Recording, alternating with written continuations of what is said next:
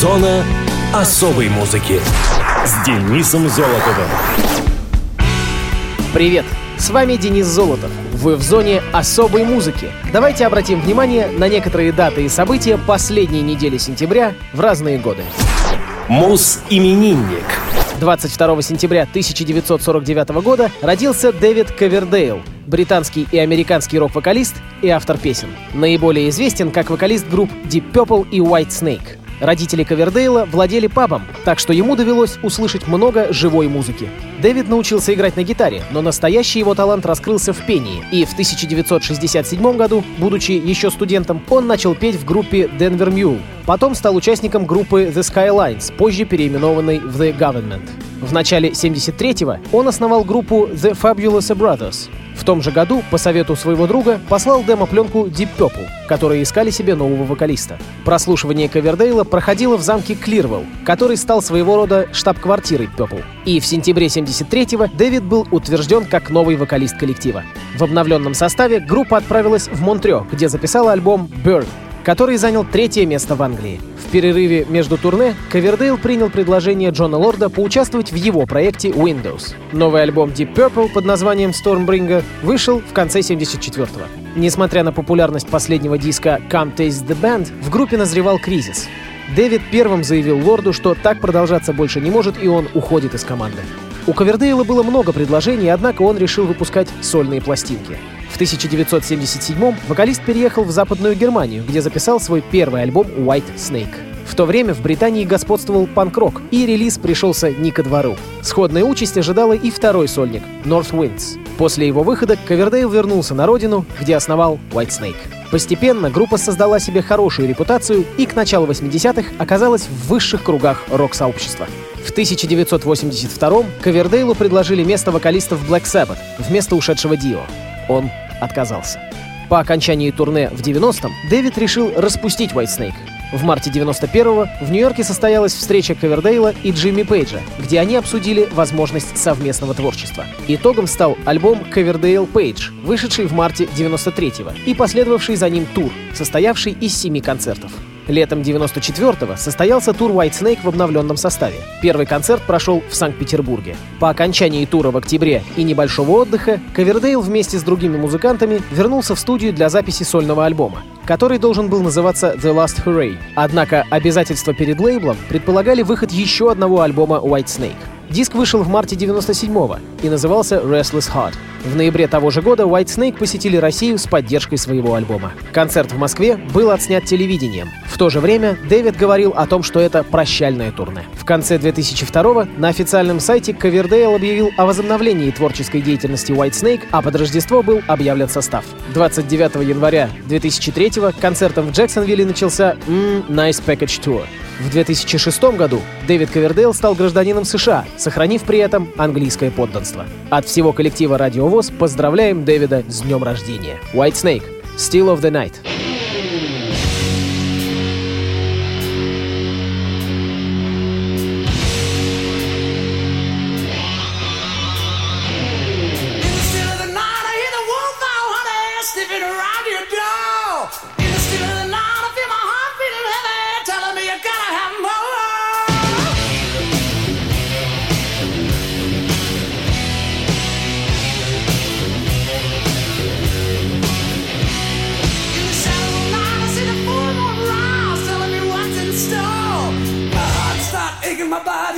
Shaking and I can't take no more.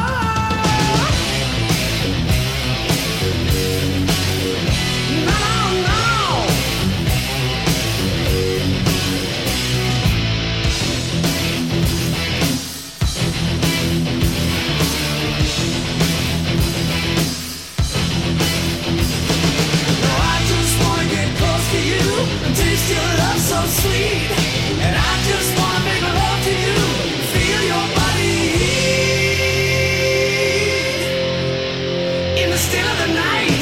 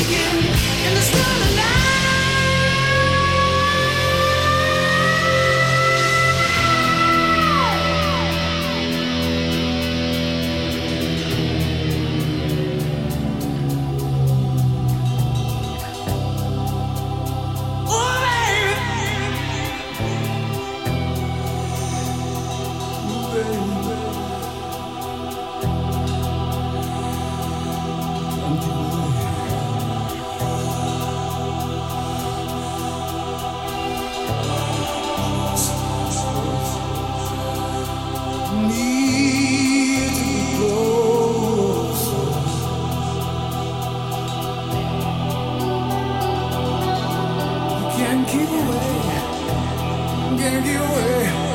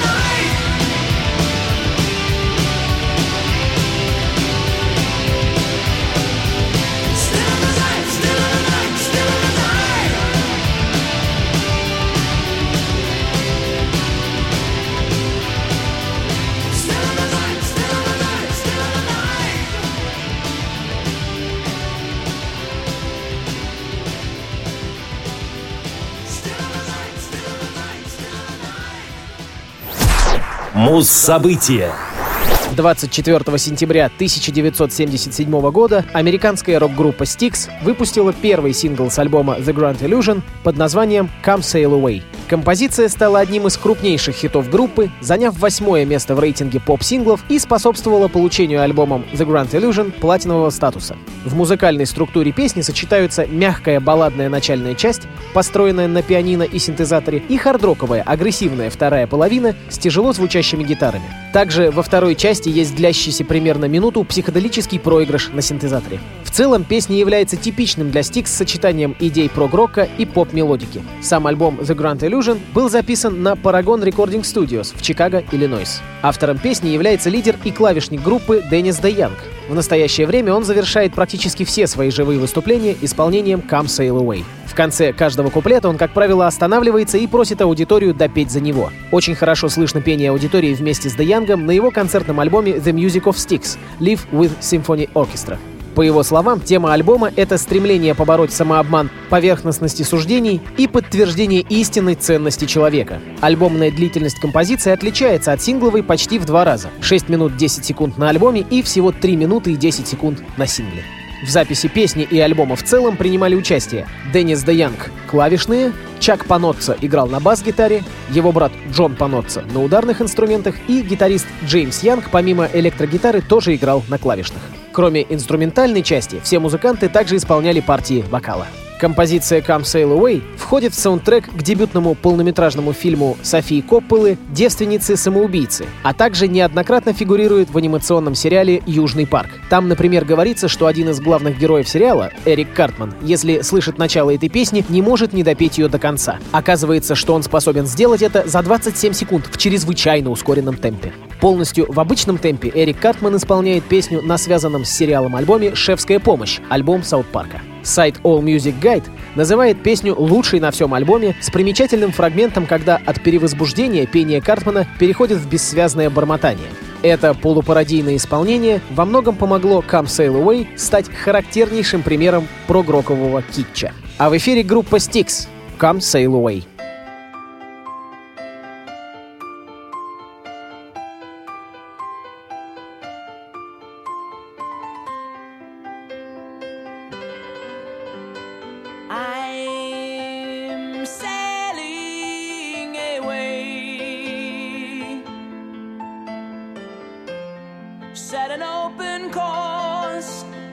The. Cause I've got to be free. Free to face a life that's ahead of me. On board, I'm the captain. So climb aboard. We'll search for tomorrow. On every shore,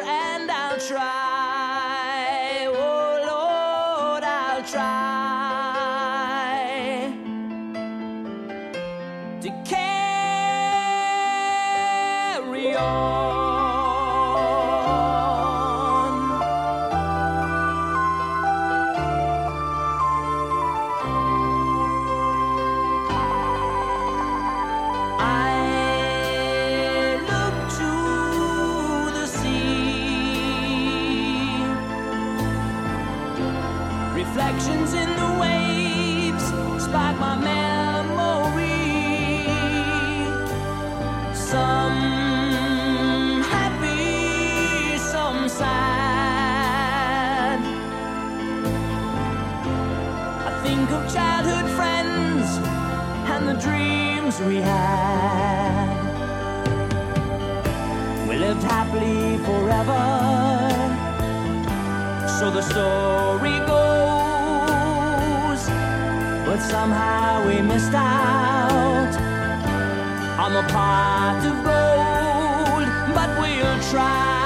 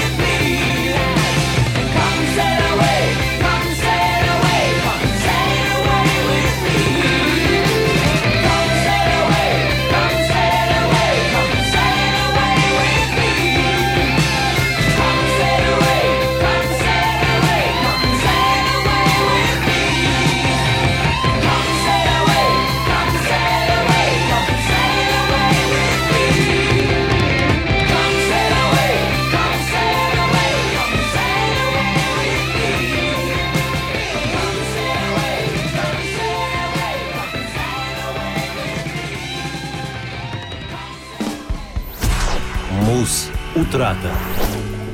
В ночь на 25 сентября 1980 года скончался британский барабанщик, участник группы Led Zeppelin, один из величайших и влиятельнейших ударников в рок-музыке Джон Генри Боном по прозвищу Бонза. К концу 70-х годов у Джона Бонома обострились проблемы с алкогольной зависимостью, преследовавшие его еще с конца 60-х, и заметно пошатнулось здоровье. Он нередко терял сознание прямо на концертах. После очередной репетиции в студии музыканты Led Zeppelin приехали ночевать в поместье Джимми Пейджа The Old Mill House в Клюере, Виндзор. Джон Боном в течение дня выпил достаточно большое количество водки. Предполагают, что в общей сложности около двух литров. Точно известно, что он прикладывался к крепкому спиртному не меньше трех раз за день.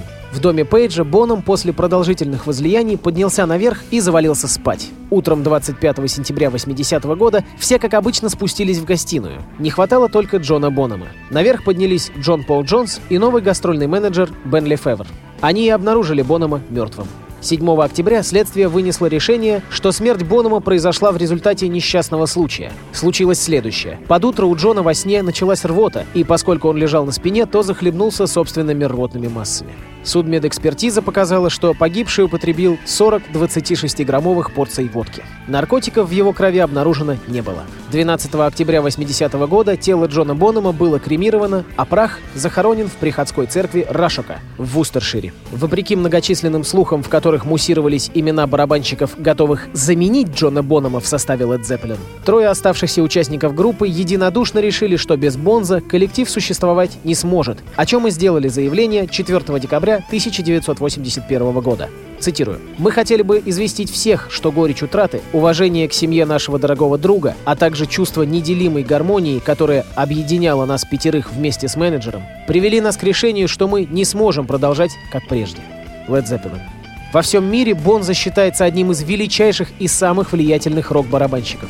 В 2007 году журнал Stylus присудил Боному первое место в списке 50 лучших рок-барабанщиков. Первые же места достались ему и в списках 50 лучших барабанщиков по версии Rock и по опросу читателей журнала Rolling Stone. Журнал Modern Drummer описывает Бонза как величайшего рок-н-ролльного барабанщика в истории. В сентябре 2008 года Боном возглавил список рокеров, которых фанаты хотят воскресить, портала blabbermouth.net, опередив тем самым даже Элвиса Пресли и Фредди Меркьюри. Земля пухом. Джон Бонем был действительно легендарным музыкантом. Led Zeppelin. Рок-н-ролл.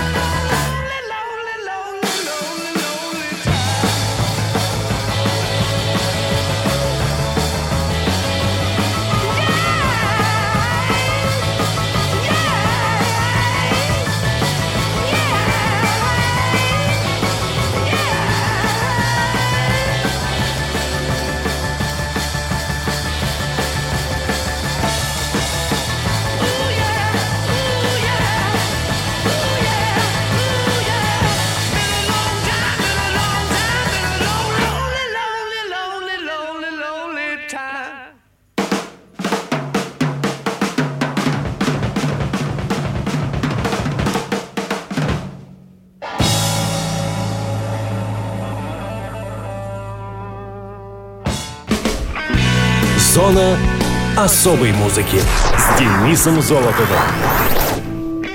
На этом все. С вами был Денис Золотов. Слушайте хорошую музыку в эфире Радио ВОЗ.